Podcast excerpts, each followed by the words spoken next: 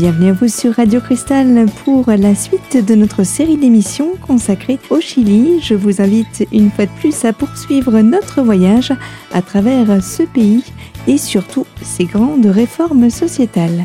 Retour donc et sans plus attendre sur les grands aspects organisationnels d'une manifestation mise en place par la population locale. Et c'est aussi un endroit où chacun a un rôle bien particulier. Se trabaja en dúo, de dos o tres, pero un escudero con un, con un lanzador. ¿no?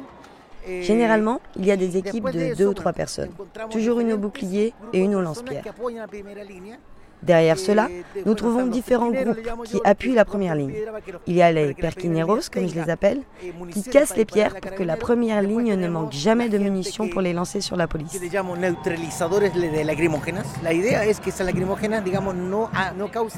Après, il y a les gens qui neutralisent les lacrymogènes.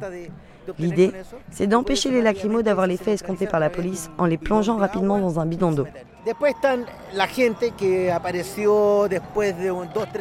Ensuite, il y a des gens qui sont apparus après quelques semaines, avec des lasers. Ceux-là, ils utilisent leurs lasers pour aveugler les policiers et les véhicules. Particulièrement utile de nuit, comme maintenant.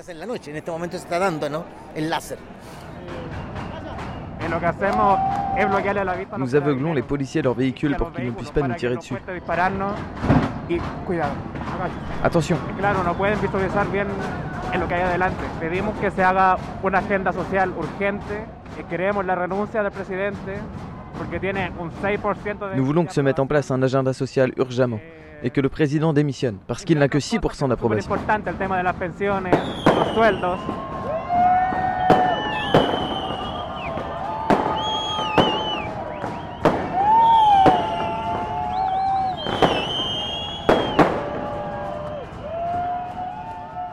Después tenemos los que te ayudan con agua con eh, eh, bicarbonato o agua con laurel, que cuando te lo echan muy gustoso, ¿no?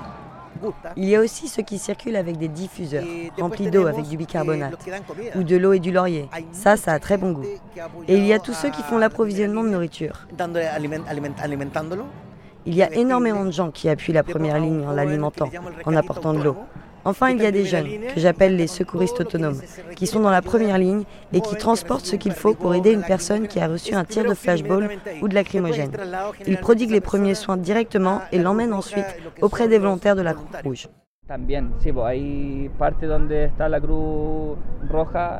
Il y a des endroits où se trouve la Croix-Rouge et les volontaires de médecine qui vont aider les gens qui sont blessés. Ils réquisitionnent des bouts de rue ou des bâtiments. Par exemple, il y avait un dispensaire dans le cinéma Alameda. Les flics ont tiré intentionnellement des lacrymogènes sur le toit du ciné et tout fut incendié.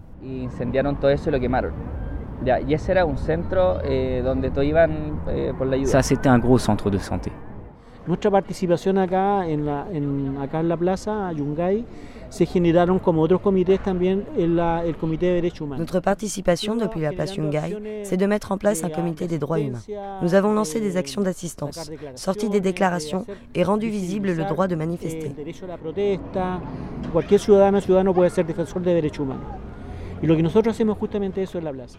N'importe quel citoyen peut être défenseur des droits humains. Et c'est exactement ce que nous faisons sur la place des Nids. Nous allons aux manifestations quotidiennes et avec un groupe de street medics, nous recueillons les blessés. Après les premiers secours, nous leur proposons de faire une déclaration des violences qu'ils ont subies. Nous leur posons quelques questions et ainsi, nous les accompagnons avec un groupe juridique spécialement mis en place à cette attention. Posteriormente hay otro equipo en sitio, en una situación X, están deteniendo a algún joven. Ensuite, il y a un second type d'équipe qui, lors d'une arrestation, s'approche de la scène. Ce sont toujours trois personnes. La première fait la médiation avec les flics, vérifie les charges retenues contre la personne interpellée et le contenu de son sac. Par exemple, si les flics disent qu'ils portent une bombe incendiaire ou autre chose et que c'est faux, le médiateur intervient pour dire Non, monsieur, c'est faux. Vous tentez d'introduire un élément qui n'est pas la propriété de ce jeune. Une autre personne filme toute la scène. Et la troisième note le numéro du matricule du policier. Et nous suivons, lorsque c'est possible, où est envoyé ce jeune pour qu'un avocat puisse se rendre là-bas. C'est une satisfaction de pouvoir faire cela, parce que tu sais, il y a plus de 1400 détenus, dont beaucoup pour des choses qui ne correspondent en rien avec ce qu'elles ont réellement fait.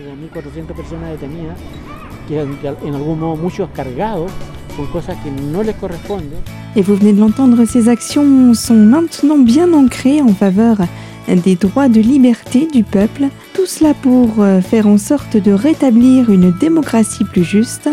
La seconde partie de notre rendez-vous, c'est dans quelques minutes à ne pas manquer, avec entre autres quelques autres exemples de dérives judiciaires au cœur du pays chilien.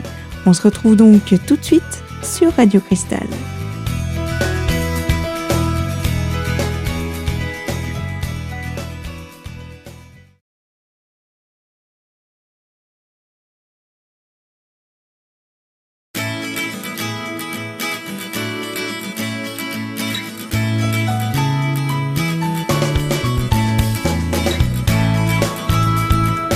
Retour sur les fréquences de votre radio locale Radio Cristal, je vous invite de nouveau à reprendre la route du côté du Chili avec euh, ces quelques autres extraits de témoignages d'habitants dénonçant en toute transparence les coups bas de certains représentants des forces de l'ordre envers la population civile. Il y a des vidéos où, par exemple, un taxi est en train de filmer l'arrestation d'un jeune et on voit le flic serrer le jeune pour lui mettre un couteau dans la poche. Puis il fait semblant de le trouver et fait croire qu'il s'agit de celui du jeune. Et malgré la vidéo, la justice a condamné le gars. Entonces les resulta al parecer a ellos lo, lo más próximo eh, y más fácil. Au final, il semble plus facile pour les flics de choper un camarade près de la place Dignidad et de lui coller une fausse déclaration, comme quoi il portait un produit incendiaire sur lui, et l'accuser de vouloir mettre le feu à quelque chose. Tenían al menos la tentativa de, de, de incendiar algo. Que además existe también una, una persecución en contra de los cabros que están en primera línea. Il y a aussi une persécution contre les jeunes de la première ligne. Il y a des drones équipés de caméras, il y a tout un appareil d'espionnage. Le seul fait d'être là-bas demande une précaution importante.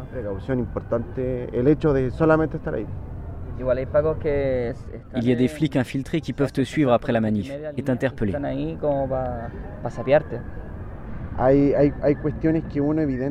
C'est clair, il y a tellement de choses bizarres qu'on sait qu'il y a des trucs créés de toutes pièces par les flics.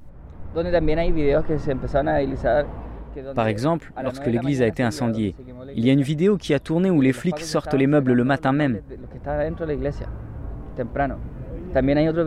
Et une autre vidéo montre des flics sortir de l'église au moment même où elle a été incendiée. Là, il y a clairement un coup monté.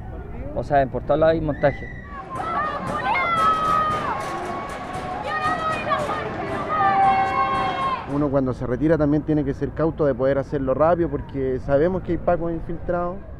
En quittant la première ligne, il faut aussi faire gaffe et être rapide. Nous savons qu'il y a des flics infiltrés qui peuvent t'arrêter, y compris des civils en auto, qui peuvent te choper et s'en aller, comme ça. Il faut faire gaffe.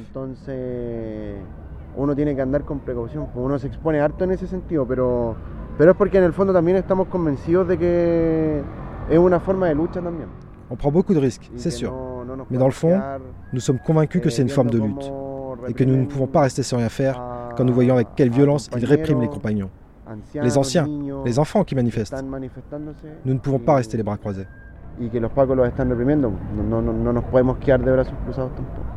Entonces, en torno a la primera línea, se ha generado algo muy interesante. Ainsi, autour de la première ligne, il y a quelque chose de très intéressant qui s'est généré. Et le plus intéressant, c'est qu'avec le temps, la première ligne s'est elle-même revendiquée comme partie intégrante du peuple chilien. Qu'est-ce que cela veut dire? Cela signifie que les manifestants, à la fois dans leur unité et leur diversité sociale, ont pris conscience qu'il est nécessaire que la première ligne existe et sont reconnaissants aux gens qui la constituent. Et ça, c'est super intéressant. Parce que les médias ont essayé de les accuser de pilleurs, de délinquants. Ils ont essayé de les accuser de tout ce qu'on peut imaginer. Mais les gens qui sont ici, place des Nidad, connaissent parfaitement le rôle que remplit la première ligne, en leur permettant de manifester tranquillement.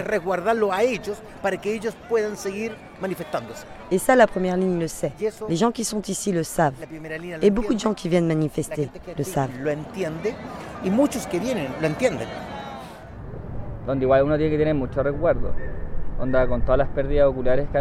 On a forcément beaucoup de souvenirs de la première ligne, avec tous les yeux perdus qu'il y a eu là.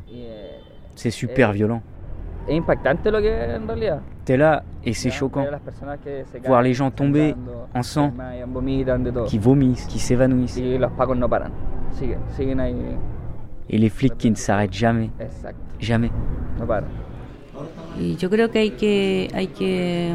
yo creo que hay que, hay que seguir haciendo esa conciencia en los territorios, hablando que a la gente que los jóvenes no son los... Je crois qu'il faut continuer cette formation, parler aux gens dans les différents territoires.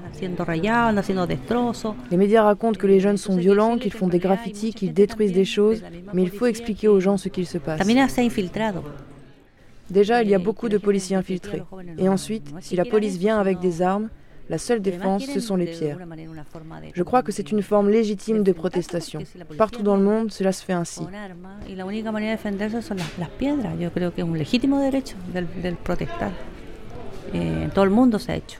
Moi je dis, si nous avons été le modèle du développement néolibéral, pourquoi ne pourrions-nous pas être aujourd'hui le modèle de la résistance?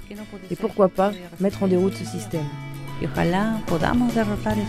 Et vous avez pu le constater à travers cet autre témoignage, l'impact psychologique fort restant en mémoire de nombreux habitants concernant la dureté des protestations contre la résistance.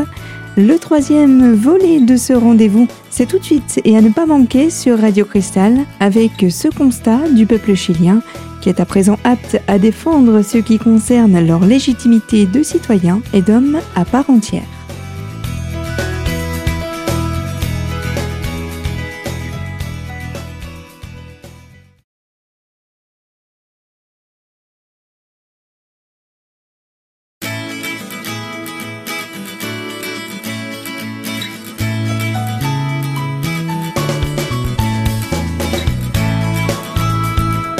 Et si vous venez nous rejoindre sur les antennes de votre radio locale Radio Cristal, soyez les bienvenus pour euh, le dernier volet de ce rendez-vous consacré au pays chilien et à ses revendications citoyennes.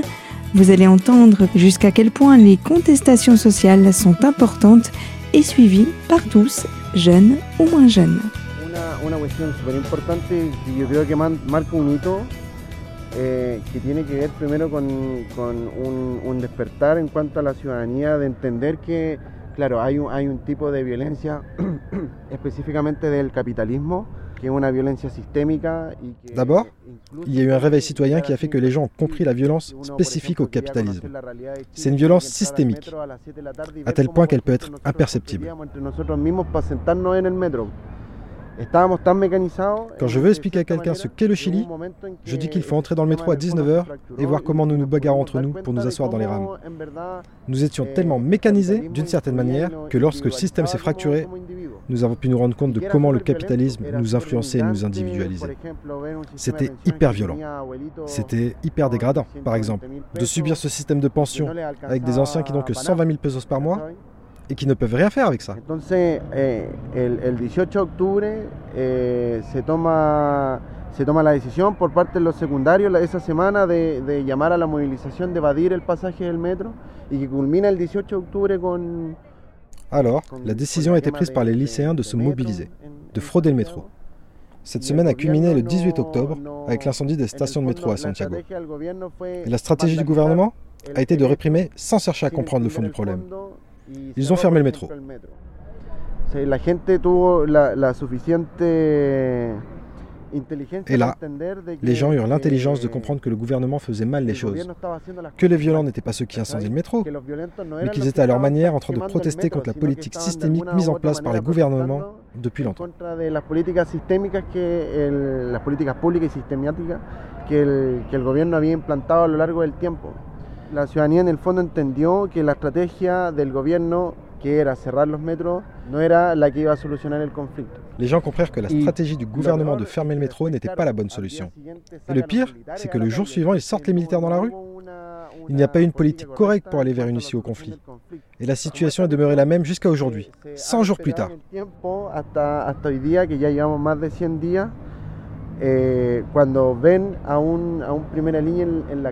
Alors, quand on voit un type de la première ligne, dans la rue ou aux abords de la place Dignidad, il a accepté. Ce débat est d'une certaine manière dépassé. pour les gens qui participent au mouvement.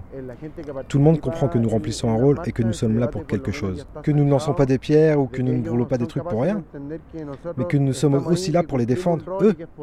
On a compris la démarche et le rôle de cette forme de protestation. Que c'est une réponse au gouvernement, à sa politique et à un système qui est super agressif. Y que tiene que ver también con una, con una respuesta al gobierno, a sus políticas y a un sistema también que es súper agresivo. En el fondo, la, la gente entiende que, eh, que por algo se quema el metro, finalmente. Dans le fond, les gens ont compris que le métro n'a pas été brûlé sans raison, qu'il s'agit de la réponse donnée par les jeunes, directement liée à leur mécontentement. C'est un phénomène qui raconte comment certains et certaines refusent notre manière de vivre et l'ordre établi.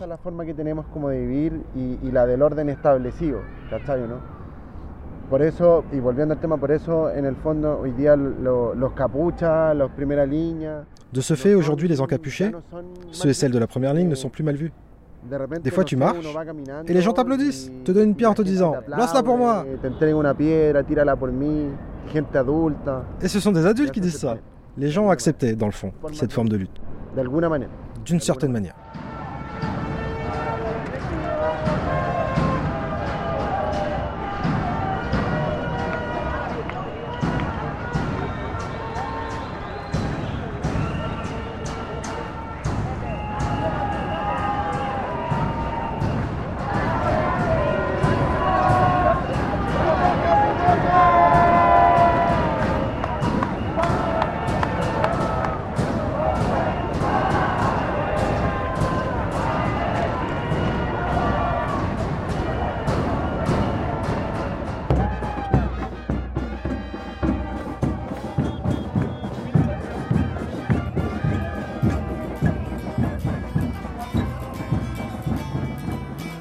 Une prise de pouvoir et d'expression forte par les civils est à présent bien ancrée dans cette société. À présent, le peuple chilien a toute sa légitimité pour s'affirmer et revendiquer ses choix s'il y a lieu et à tout moment.